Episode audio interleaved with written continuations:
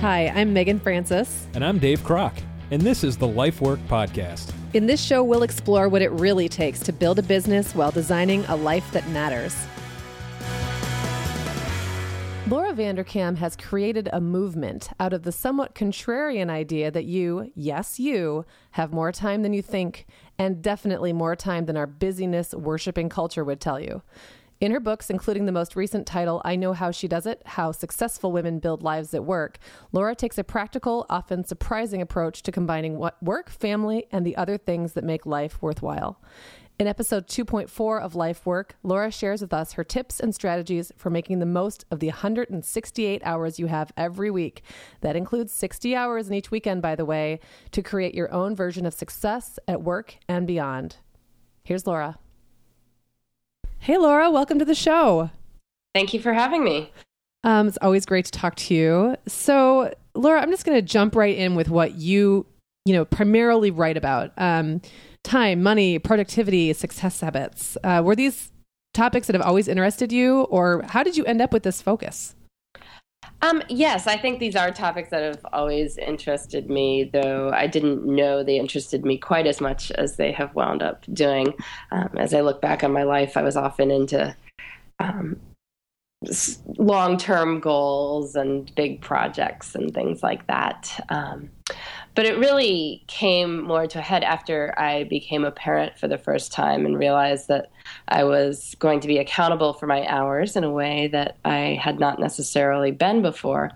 Um, and a lot of the things that is written about this transition are, are, pretty negative, and I read a lot of that, and it was very depressing. Um, but then I, I'm a journalist, and so I started looking into it a bit more, and I find that the subject of how people, and particularly parents, spend their time is a wee bit more complex um, than is often written about in the popular literature. Well, I think that's probably true with anything about popular literature. yes, you know, exactly. um, it's always a little more complex. And one of the things that I think drew me to you, and we've kind of followed each other, I don't know, on and off for four, five, six years now, I think, and we've known each other online, is that you're a little bit of a contrarian but in in sort of um, but in in a research based way. And so you know there is like you just said there is this narrative about working parenthood that makes it sound rushed and sleepless and joyless, and then you turn that on its head. Um, why do you think we're so culturally attached to that idea that working moms are miserable and stressed? And did it surprise you to find out that's not necessarily true? It's not necessarily true. I, I, am a bit of a contrarian, I will admit it. I'm always drawn to topics where I think there's a pretty clear case that the data does not support the popular narrative. Um, and that is definitely the case here. Um, you know, there's people you hear all the time that uh, oh you know working moms are going to be perpetually sleep deprived. So maybe you'll manage to build a career and have a family but you'll never sleep. Well it turns out that we have some data on this. When you force people to keep track of their time the average mom with a full-time job um, sleeps more than eight hours a day um, who knew, right? Right. like you Wow. wouldn't you wouldn't get that from um, things like I was just rereading the Second Shift, Arlie Hochschild's uh, famous book from 1989. This the line was, "These women talked about sleep the way a hungry person talks about food." Yeah. It's like, well, that's the image, and yet the image is wrong. We all have bad nights here or there. I had a bad night last night. I have a almost one year old baby, um, and he's sort of trashing my sleep currently. Right. Uh, but uh, you know, in the long haul, and uh, looking at all of life, we have to take bad nights in context, um, and I think that we often don't do that. Well, there's a big difference between someone with a toddler and, and someone with a, you know, five or six or seven year old as well. I mean, it depends where you are. Like you said, that's just one little snippet, one little snapshot. Um, Well, I think life. also what's going on. I mean, just to get back to your question, because I realized I was turning that into my own little rant about sleep, um, is is that we tell ourselves stories about our lives, and and you can come up with just about any story you want because stories are constructed based on a few points of evidence and then sort of looking around and seeing what other people are saying too. So, if the average person who happens to be a working parent wants to come up with a story that life is miserable, um, you can certainly find a couple stressful moments. um, in any given day, in any given week. Um, we all have those moments. But you could come up with a story that looked at other moments too. So it's really a question of, well, what fits in with what other people are saying? And if everyone's saying, oh, we're overworked and sleep deprived and harried, well, you're going to remember the time that you were, you know, late at work. Um, you're not going to remember the other day when you weren't. Um, it just isn't going to fit in with the narrative. And and so I think that's what's going on, especially when we still are not entirely comfortable with the idea of mothers working. Um, the vast majority of mothers do work for pay, but society still hasn't quite gotten its head around that as an idea that it, that's okay. Um, it's still viewed as slightly transgressive, um, and so we like to reinforce things like guilt and things that go wrong, and the idea that life is crazy and you'll be punished somehow um, for attempting to do both at the same time. Okay, that makes a lot of sense to me as a working mom, but I know a lot of people who are listening um, aren't parents. So I want to veer off a little bit and talk about sort of this 168 hour concept. Um, why I know one of the things that you talked a lot about in your book, 168 hours, you have more time than you think. That's the subtitle, right? It is. Yes. Okay. Um, is first of all that I, I remember someone telling me how transformative it was when they did the time log, and I'm sure you've run into that a lot, like how much it kind of forces us to face reality about the way we're spending time. Um, and that's true for parents and non-parents and anybody really who has a finite amount of time as we both do, as we all do. Um, so I'd love to hear why you think that's so transformative, so potentially like, you know, mind shattering or turning everything on its axis. And then why do you focus on 168 hours rather than a day? I think a lot of times we focus on what's happening in this one day and not really um, a week at a time. Well, I think it's important to focus on a week because a week is the cycle of life as we actually live it. Um, if I was asking you, I mean, what's a typical day for you? Is it Tuesday or is it Saturday? Yeah, um, because exist. they both occur just as often, right? Uh, and they both have the same number of hours. So really, I mean, either one could be, but they probably look a little bit different for for most people. Um, so so a week is the cycle of life as we live it, and it also shows us just how much time we have. Um, and some of the numbers I like to use for people 168 hours in a week, so that's 24 times 7. If you work 40 hours a week, so that's full time, and sleep 8 hours a night, so that's 56 hours a week, that leaves 72 hours for other things, mm. which is quite a bit of time. It, a lot of people who have full time jobs feel like there's not space for anything else. I mean, it's the, the word full, like full right. time. It must consume my full time. There, you know, the word yeah. full is in it.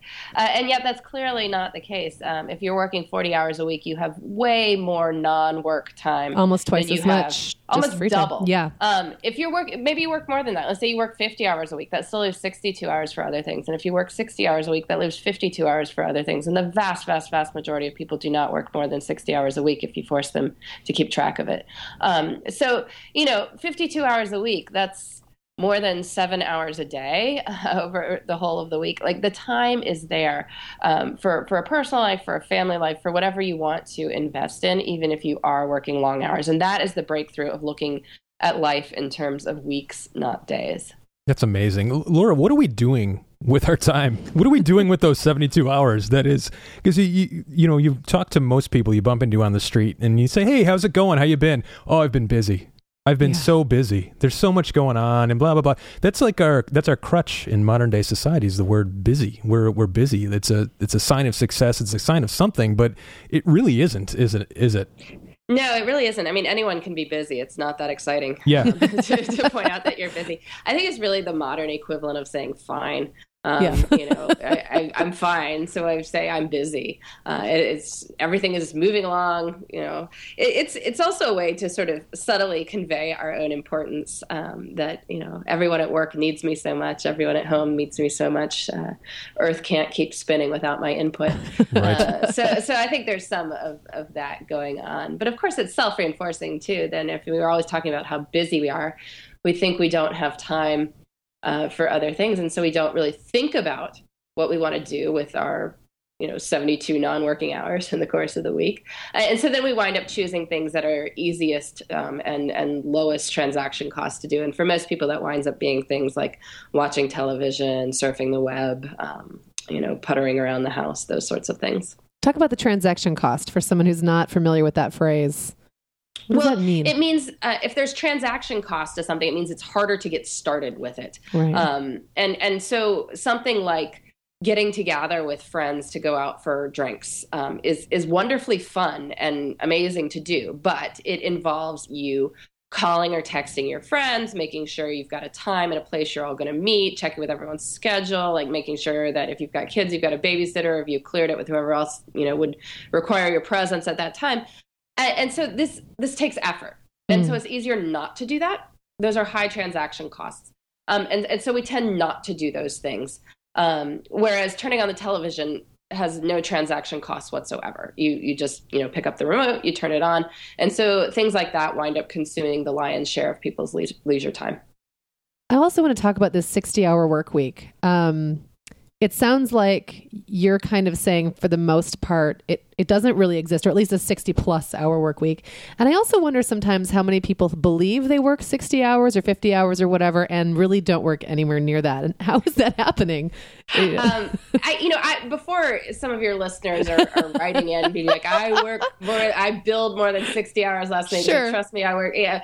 I'm not saying it never happens. Um, I have seen time logs that are north of 60 hours a week. I have not seen many right. that are north of 60 hours a week. I recently um, did a, a, time diary project looking at 1001 days in the lives of women who were earning six figures. So these are people with big jobs. Um, and only a small fraction of them logged more than 60 hours um, during their time diary week. And of those, a big chunk of them were um, it was just this weird quirk of my sample. They were accountants that I got right smack dab in the middle of busy season. Like oh, so, yeah. you know, if you want work life balance, don't call an accountant in March. Right. You know, yeah. just yeah. like just as an idea.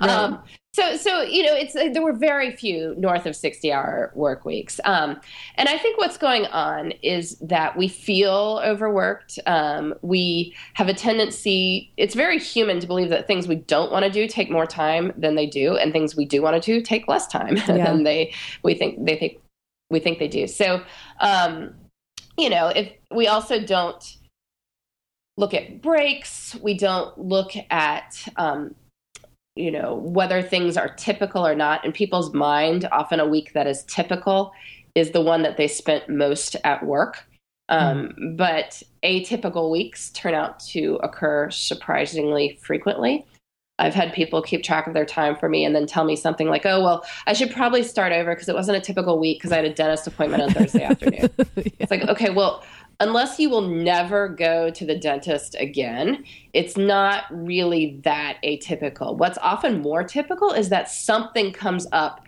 that keeps you from working the perfect work week. Uh, and I think that's worth acknowledging. That's one of the things that uh, winds up meaning there's there's less um, work week hours over time. Um, but you know that's neither here nor there. I mean, the people exaggerate their work hours. There's one study finding that people were claiming 70, 80, 90 hour work weeks were off by about 25 hours, um, which I find absolutely hilarious. Yeah. But so what? I mean, I guess the point is so what?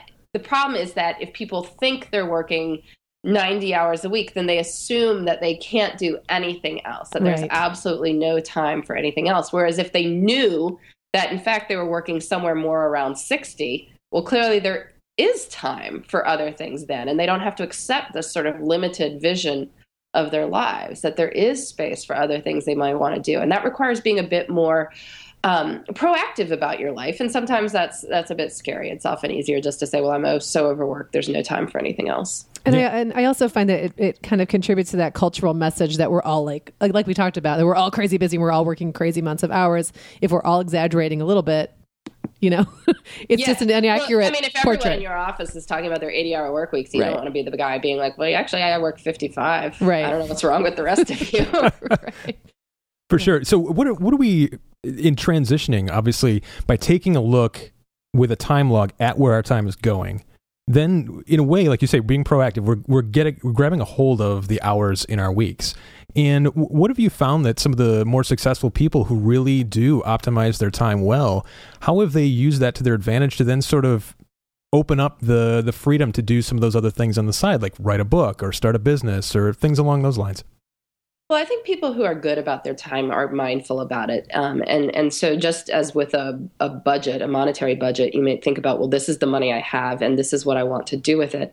Um, it's the same thing with time. People would think about, well, this is the time I have.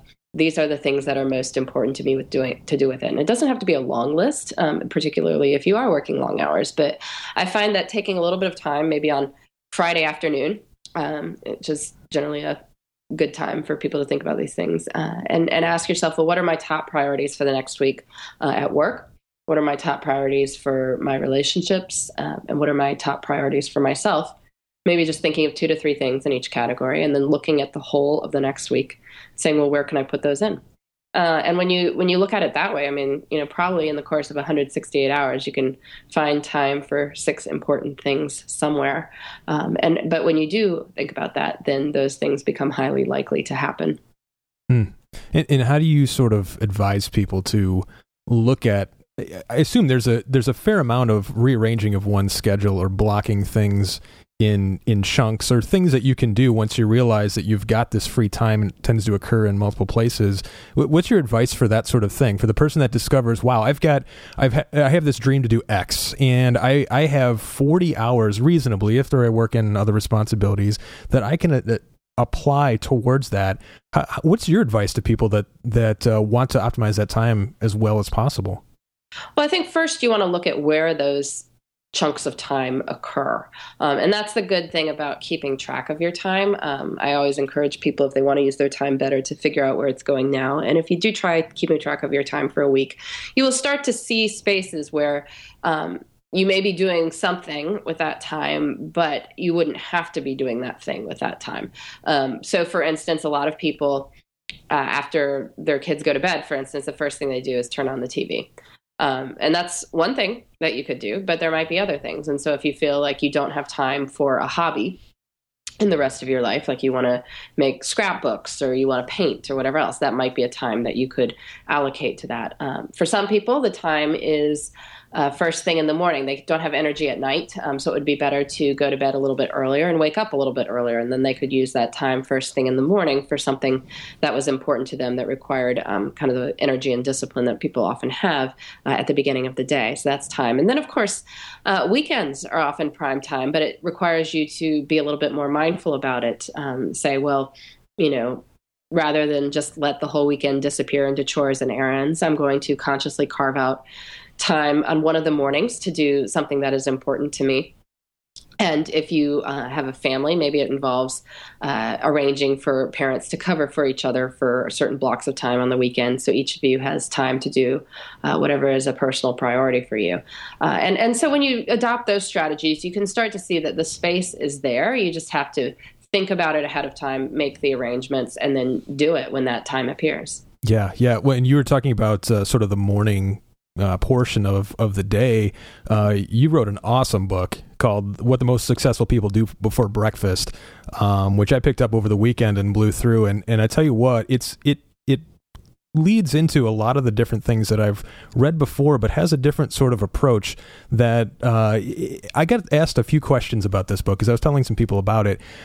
Do, and I, I think it's behooves us to ask the question do you have to be a morning person to be successful no, you don't. Um, but I would say that the world is set up to make it easier for morning people mm-hmm. to be successful.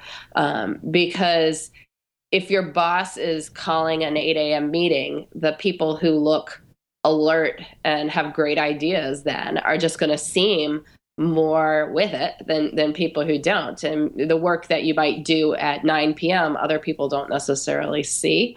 Uh, and and so it life becomes easier for people who are morning people. Likewise students who are able to perform well in their morning classes uh, tend to do better. They get better grades and this you know perpetuates itself then that uh, morning people look more successful but it's really just that the schedule was set up uh, to reward them we could all change that, but we haven't. So for, mm-hmm. for now, um, most companies and, and schools still tend to reward people uh, who can get up early. If you know that that is not you, then you know there's ways you can work with that. Obviously, many people who are more night owls become entrepreneurs precisely for that reason. That mm-hmm. the business yeah. operates on their schedule, uh, and and that's something to look into.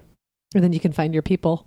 you find your people. you find your and, people. build an organization around that. Yeah, I wanted to actually talk a little bit about um, being an entrepreneur and and how that relates to the amount of time that you work. Um, and I know you probably have experienced this, Laura, where you feel like there's always something you could be doing or maybe something you should be doing so you're quote you know working unquote but maybe not actually producing anything or getting anything done it's just that wheel spinning um, do you have a, have you first of all have you kind of run across that in your research um, of people who either have more flexible jobs or are entrepreneurs and how do you suggest people kind of get real with themselves about whether they're actually getting anything done yeah, I come across this all the time. Um, I've had some people try to convince me. I'm asking them how many hours they work, and they just subtract the number of hours they sleep from um, 160. like, really, really, I, I don't quite I don't think that. so. yeah. Um, every waking moment is right. devoted to thinking about your business. I think that a lot of people wind up in this sort of work-life gray zone, um, and one of the best things you can do is to put a limit on that zone by consciously putting fun, meaningful things into your personal life. Mm. Um, so, you know, if if you have a tendency to just ruminate about work all the time, I mean, maybe you decide to coach a kid's basketball team. And I can tell you that you will probably make it work. You know, even the busiest person can generally decide to take one evening a week and commit to something. And that's time that you won't be thinking about uh, the the stresses of work. It's it's something that is meaningful that's put into your personal life, and it absorbs that space that would otherwise just be spent in that that work life gray zone. Um, so don't fear commitment. I think a lot of time entrepreneurs think that they need to leave every second available um, for work, but that's often not the case. You'll probably greatly improve your quantity, your quality of life um, by putting things into your personal life that you are excited about. And being in front of the computer doesn't necessarily equal working.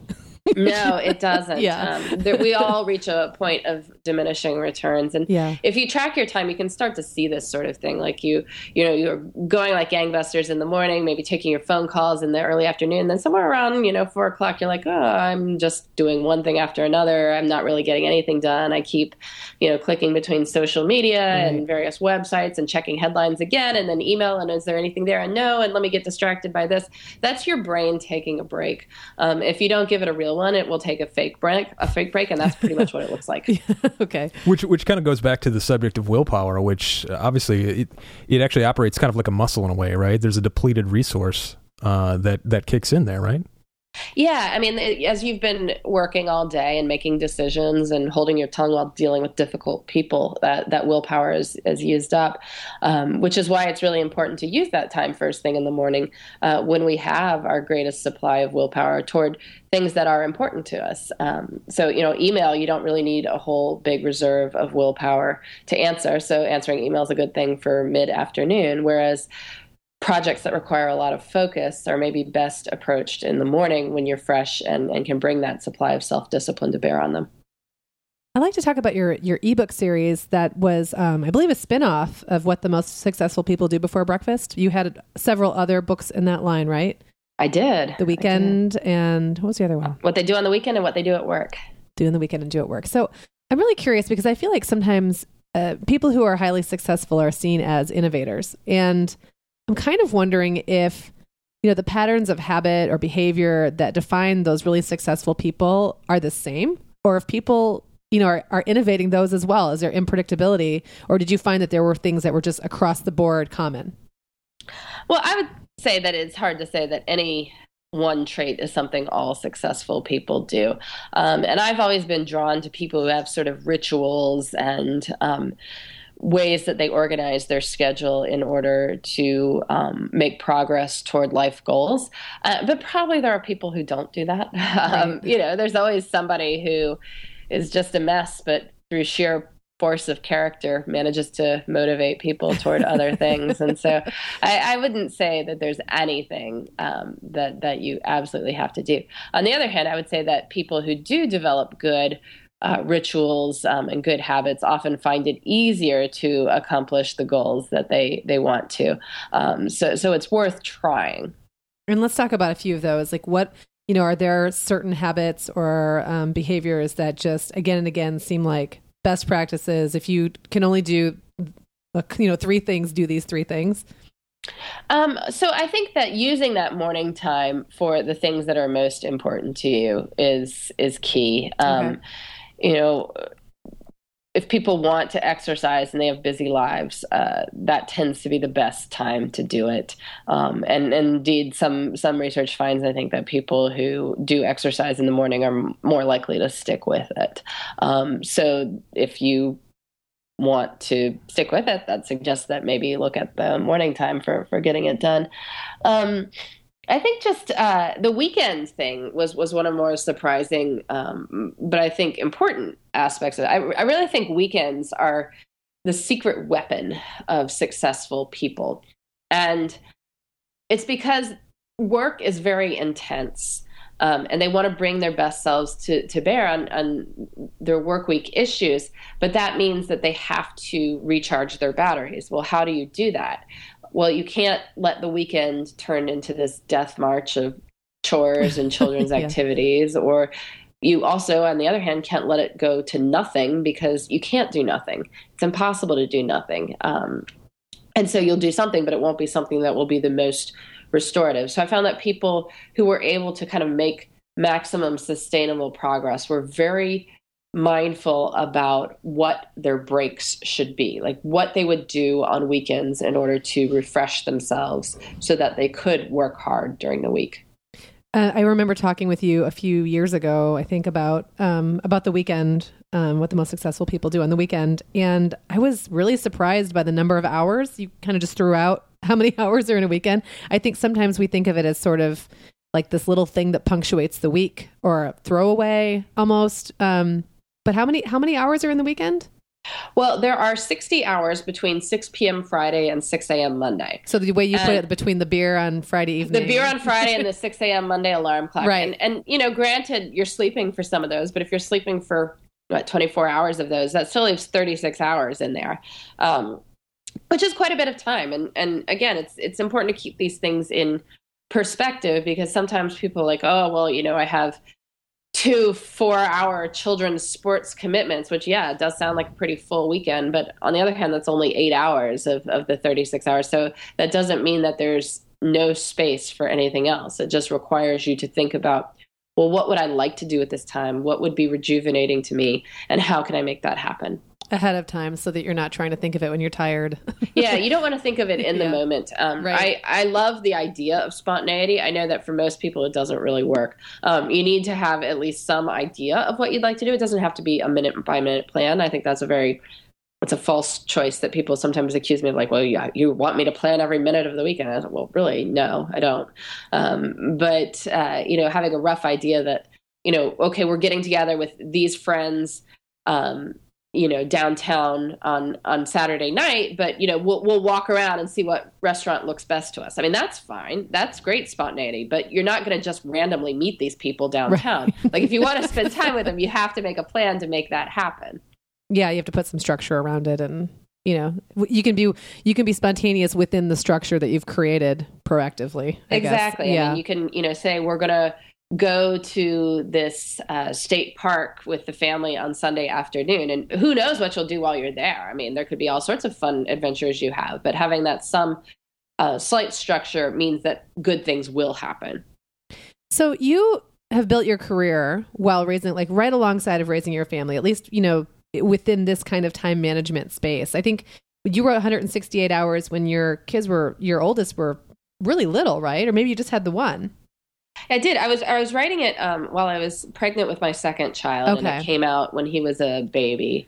Um, and then I've just kept going with the books and babies, sort yeah. of alternating. And then um, I know how she does it, which is your most recent book, came out when your current toddler was a baby, or a little bit before. Yes, yeah. yes. So he was born in January of this past year, and the book came out in June. So I would love to hear about how you know going like sort of from one book to the you know if those were the bookends so to speak books and then sort of you know the bookend babies almost like what have you learned how has your life changed or how have you changed the way you look at things like time and success and how it all fits together just kind of in the process of raising this family and this career at the same time yeah. Well, I mean, I think the good news is with anything, the, the more you do it, the better and more efficient you become at it. And yeah. I've become um, very efficient at certain aspects of writing um, in terms of finding sources, um, doing interviews in a way that elicits the answers that I'm looking for, and and turning those things into drafts. Um, and and so that's good. I mean, it the amount of time it takes me to write a piece is less now than it used to be, um, and and so that's heartening. But I've also become more sort of strategic. Um, it is true that the more children you have, the more time they consume. Um, I, I, think the big jump is still zero to one, but mm. I, I, think that having four, you know, takes more time than one. Yeah. Um, and and so I've had to become more strategic about how I uh, deploy my hours, and and I've learned to be better about um, making connections and networking and building skills and trying to um, really look at the soft side of work as a legitimate way to spend work hours, to spend the sort of limited work hours, as opposed to viewing that as extras. Um, mm. That you know, oh, I can cut that out when I'm when I'm really you know swamped and I'm I'm doing just focus on on the writing itself. I think I've learned that it's important to keep investing in those things and to let some other things slide um, in order to keep your career moving forward, even if you have limited hours. That's really interesting because I went through very similar, you know, having a bunch of little kids in the house and feeling like every, to make it to count, it had to be billable. And you know that works for a while when you're in sort of that survival mode i think. Um, yeah. but it's not long term it's not really a sustainable long term way to run a business.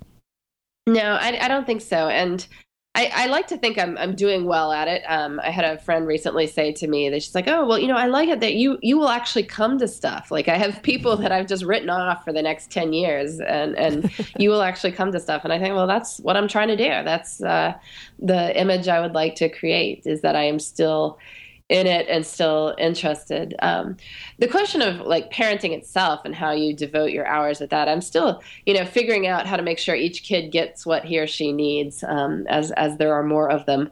Um, and you know, particularly as I have a little one who is highly demanding at the moment, but uh, you know, it, it it works out one way or the other. I think that you you wind up um, making time for each of them.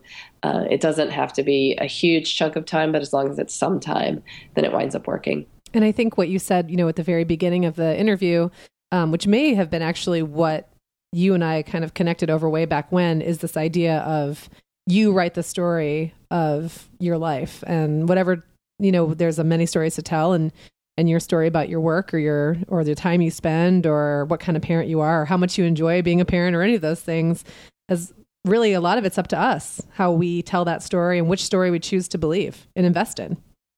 It's true. Um, you can you can tell your story however you would like to, and if your story is that you are a harried mess with no time for anything that matters to you, then you will wind up looking for evidence to support that. Um, if your story is that you know sometimes things are busy, but I generally can make the things that are important to me happen, then you will wind up looking for evidence to support that. Um, and the more there's a confirmation bias that you see what you choose to see, um, and and so uh, you know that's what the importance of storytelling is. Yeah. Well, thank you so much, Laura, um, for coming on today. Um, again, the newest book that you've got out is I Know How She Does It. You're also sort of the book I think most people know you best for is 168 hours. You have more time than you think. And I believe you on your website have a downloadable time log. Is that correct still? I do. Um, yeah. If you, you know, just uh, sign up for my newsletter on my website, I'll send it to you and uh, you can track your, your time on that. Um, yeah. It's pretty basic. It's just Excel. So if you really don't want to sign up for my newsletter, you can just make your own. um, it, it, you put the hours on the left side and the days of the week on the top and and uh, use that. But you can you know you can use a time tracking app or whatever you want, but just try it. Uh, you, will get so much out of it. It's really enlightening. Warning: You may be a little surprised by the results. You may be a bit. It may challenge you. Good to know. Yes, exactly. Well, thanks a lot, Laura. Again, it's been great. Uh, enjoyed having you on the show. Thank you so much for having me. Of course. Thanks for listening to the Life Work Podcast. Build your business and design your life with us every day, Monday through Friday. And find us at lifeworkpodcast.com.